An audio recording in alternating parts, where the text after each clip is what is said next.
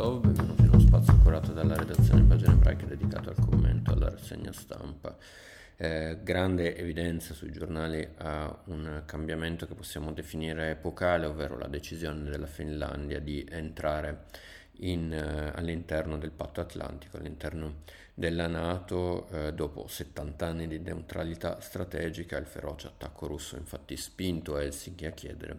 l'adesione immediata all'Alleanza Atlantica. L'invasione russa dell'Ucraina e i timori per la sicurezza nazionale innescano dunque in tempi rapidissimi dinamiche esattamente contrarie agli auspici del presidente russo Vladimir Putin. Spiega oggi il Sole 24 ore, dinamiche che sembrano impensabili ma ormai quasi inevitabili alla luce della svolta anche a livello di opinione pubblica. In Finlandia il sostegno all'ingresso dell'alleanza è salito al 76% contro il 25% medio che si registrava negli anni precedenti e anche in Svezia oltre il 60% della popolazione ormai a favore. La replica a eh, questa decisione della Finlandia, eh, la replica russa, è stata affidata al portavoce del Cremlino Dmitry Peskov, che ha dichiarato che l'ingresso della Finlandia nella Nato rappresenterebbe certamente una minaccia a cui Mosca è pronta a fornire una risposta decisa, la cui entità dipenderà da quanto l'infrastruttura militare dell'alleanza si avvicinerà ai nostri confini. Eh, queste dunque le parole eh, di Peskov e eh, la questione Finlandia ovviamente domina i quotidiani eh, italiani che riportano anche le parole di Zelensky, sono pronto a parlare con Putin senza mediatori ma devono esserci, non devono esserci ultimatumi, i russi se ne vadano, devono uscire dal nostro territorio, questo è il primo passo per parlare, noi non possiamo accettare compromessi per la nostra indipendenza quanto ha eh, dichiarato Zelensky eh, con una più o meno eh, apertura a un tavolo di trattativa con, eh, tavolo di trattative con l'invasore russo più o meno perché eh, purtroppo non sembra che eh, Mosca voglia acconsentire a quello che è eh, ovviamente la richiesta più chiara di, di Zelensky ovvero il, ritu- il, ritiro delle sue truppe eh, dal, dall'Ucraina. Al Corriere Irina Vereshchuk vice premier dell'Ucraina e fedelissima di Zelensky parla della situazione situazione del, dell'Azovstal per evacuare l'acciaieria pretendiamo l'acciaieria di Mariupol come sapete pretendiamo un accordo con mediatori come la Turchia rivolgendosi poi all'Italia eh, la eh, Vereshchuk eh, afferma ci aspettiamo sostegno per l'adesione all'Unione Europea sul foglio invece appare la traduzione di un intervento del sociologo americano Michael eh, Walzer, Walzer che ricorda come l'invasione eh, russa ha costretto persone pacifiche, gente comune a rischiare la propria vita. In tanti stanno combattendo perché credono in un'Ucraina che sappia accogliere tutti i suoi cittadini e riconoscere i loro diritti.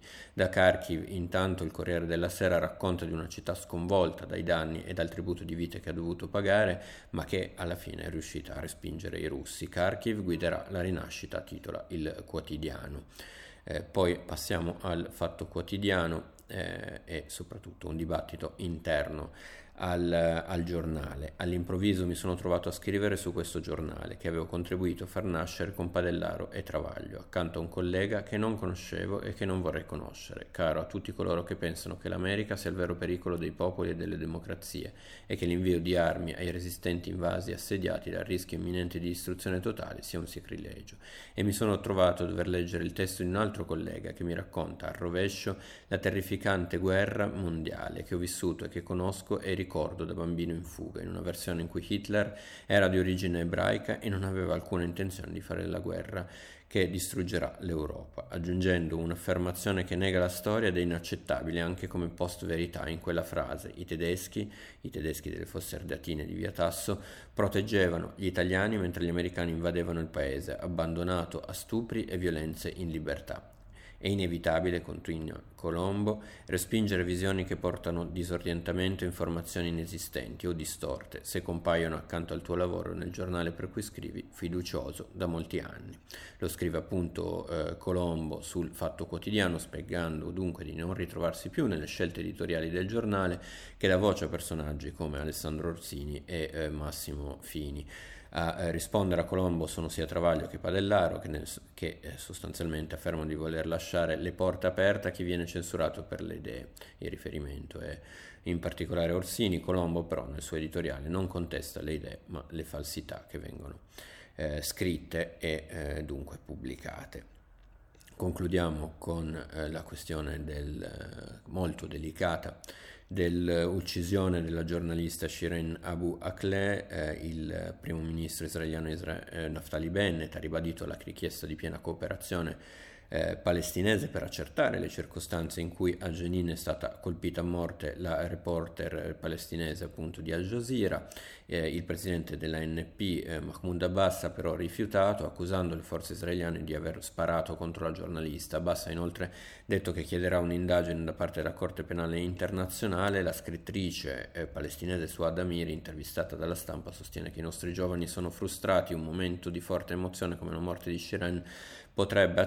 la mina- accendere la minaccia, eh, la miccia, chiedo scusa, e gli israeliani non capiscono,